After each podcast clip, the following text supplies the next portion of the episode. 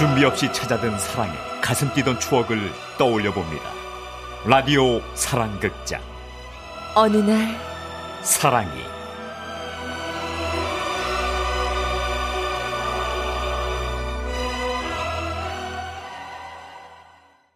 집 떠나와 열차 유정 씨가 대학 동아리 방에 갔을 때 그가 있었습니다.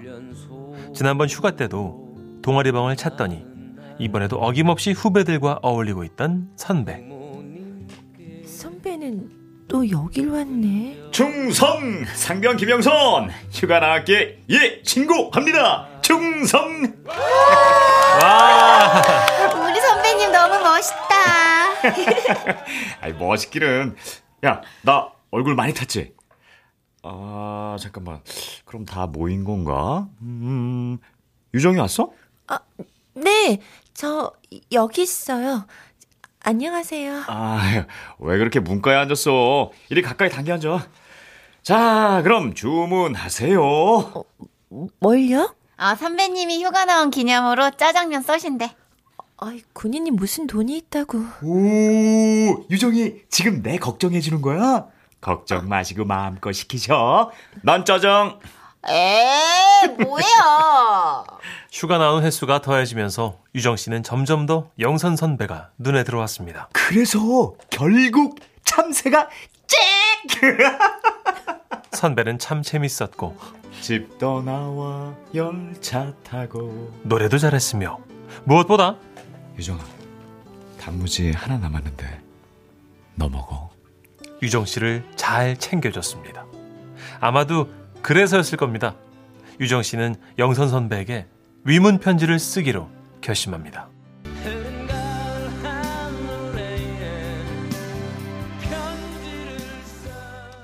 선배님, 안녕하세요. 저 후배의 남유정입니다. 그날 짜장면 잘 먹었습니다. 다음 휴가는 언제세요? 동아리 방에 오시면 제가 커피라도 쏠게요. 처음엔 이렇게 그저 평범한 얘기를 주고받았습니다. 하지만 언젠가부터 두 사람은 가슴 속에 담았던 사사로운 얘기들을 편지에 쓰고 있었죠. 군에 오니까 우리 아버지 생각이 많이 난다. 나는 우리 아버지 정말 존경하거든. 저희 아버지는요, 좀 무뚝뚝하세요. 그래서 지금 아르바이트에서 버는 돈 다 모아서 빨리 독립하고 싶어요. 집안 얘기부터 장래에 대한 얘기까지 스스럼 없이 털어놨던 어느 날이었습니다. 어서 오세요. 지라시 커피. 충성!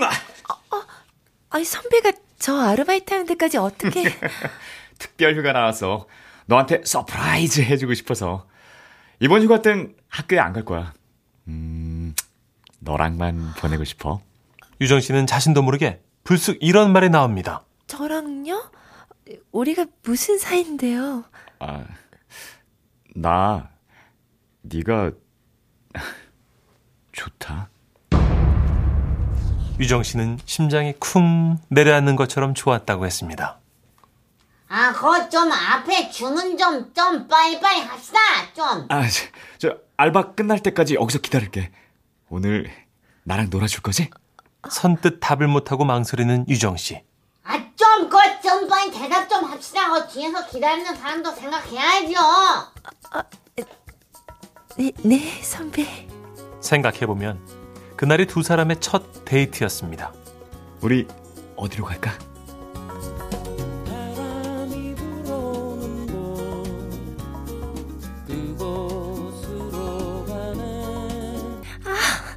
배불러. 오늘 먹은 오므라이스 정말 맛있죠? 어, 표정이 왜 그래요? 정말 속상하다.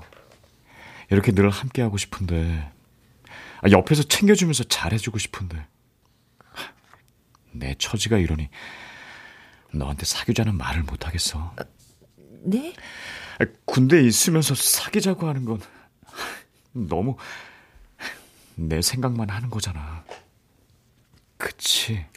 왠지 모르지만 그날 그런 선배의 모습이 유정 씨는 감동으로 밀려왔다고 했습니다. 그래서 물었죠. 내가 정말 좋아요? 음. 나도 선배가 좋아요.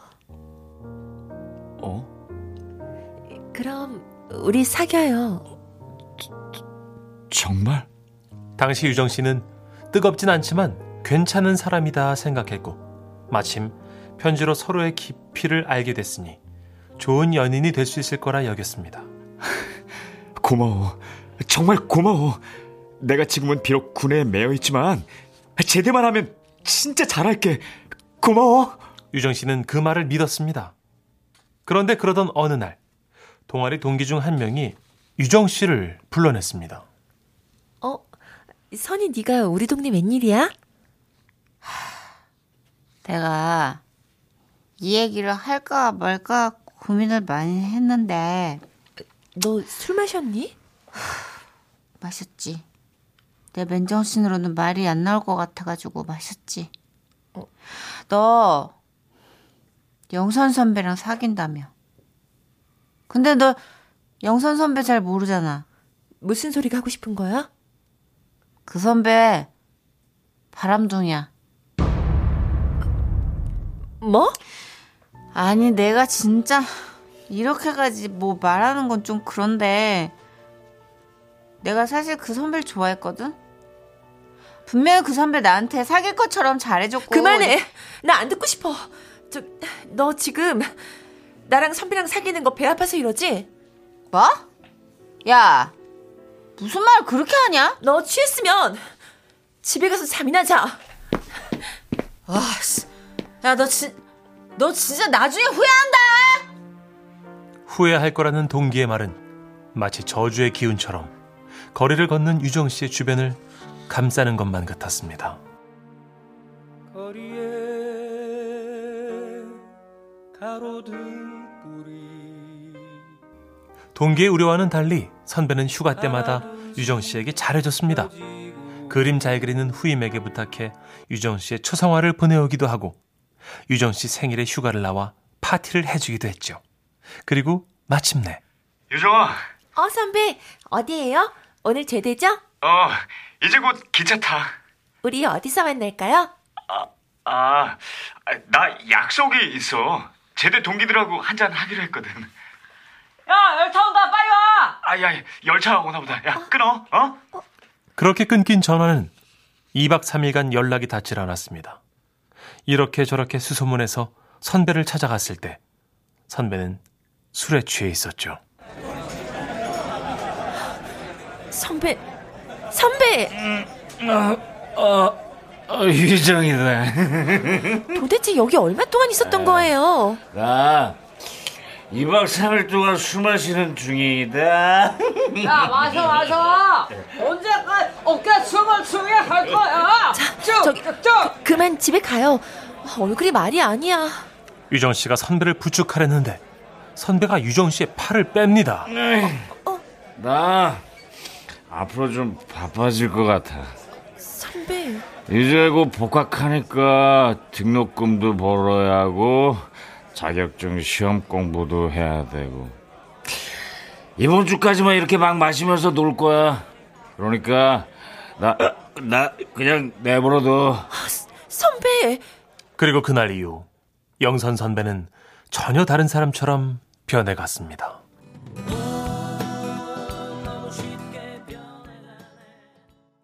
선배가 전화를 받지 않은 날이 많아졌습니다. 가까스로 연락이 닿으면 피곤하다는 말뿐이었죠. 새벽까지 알바 뛰고 이제 들어왔어. 나중에 전화할게. 그럼 우리 저녁에 잠깐 볼까요? 아, 저녁에 약속 있다. 그, 그럼 내일 내일 알바 있어. 그러다 마침내 들려오는 한마디. 유정아, 우리 그만 만나자. 유정 씨도 두 사람의 이별이 코앞까지 왔다고 생각은 했습니다. 하지만 이렇게 갑작스럽게 얘기를 듣게 될지는 몰랐던 거죠. 미안하다. 선배 내 탓인가? 상대의 마음이 변한 것이 나 때문인가? 자책으로 보낸 1년의 세월. 그때까지만 해도 혹시나 다시 시작하자 연락이 오지 않을까 유정 씨는 문득 문득 기대란 걸 했습니다. 그런데 그러던 어느 날 학교에서 우연히 마주치게 된 선배. 선배는 말했습니다. 안녕. 그 인사를 받으며 유정 씨는 생각했죠. 아, 우리 정말 끝난 거 맞구나. 첫사랑이었기에 더욱 가슴 아팠던 선배와의 이별. 유정 씨는 동기의 말을 다시 떠올려 봅니다. 너 나중에 후회한다. 그 얘기를 듣고 다른 판단을 했다면 유정 씨의 마음이 덜 아팠을까요? 글쎄, 유정 씨는 잘 모르겠다고. 그냥 헤어진 사랑은 다 아픈 것이 아니겠냐며 묻습니다.